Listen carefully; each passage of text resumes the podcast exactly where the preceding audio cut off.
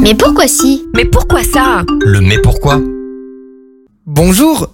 Aujourd'hui, intéressons-nous aux volcans et à la lave qu'ils expulsent.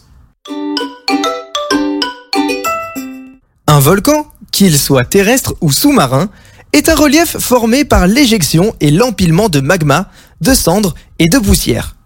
Le magma provient de notre planète, la planète Terre, plus précisément du manteau terrestre situé à environ 30 km de profondeur. La lave d'un volcan est composée de roches en fusion, c'est-à-dire de roches portées à une température tellement haute qu'elles ont fondu. De 700 à 1200 degrés, formant ce qu'on appelle du magma, qui possède une couleur rouge comme la braise. Expulsé lors d'une éruption volcanique, ce magma refroidit au contact de l'air, du sol et de tout autre élément qui pourrait se trouver sur son chemin, comme de l'eau par exemple. Et c'est en refroidissant que la lave va prendre généralement une teinte de plus en plus sombre, jusqu'à ce que, refroidie et totalement inerte, elle soit complètement noire.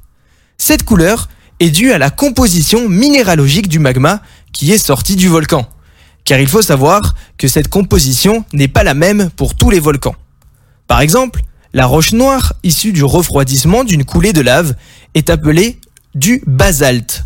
Mais il arrive aussi que la lave donne une roche plus claire une fois refroidie, grise, voire blanche, ou même argentée, avec un aspect vitrifié.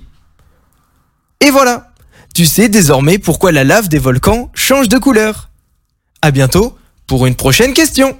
Ce podcast vous a été proposé par Radio Pitchoun, compté par Valentin Olivier. Merci pour votre écoute et surtout, restez curieux.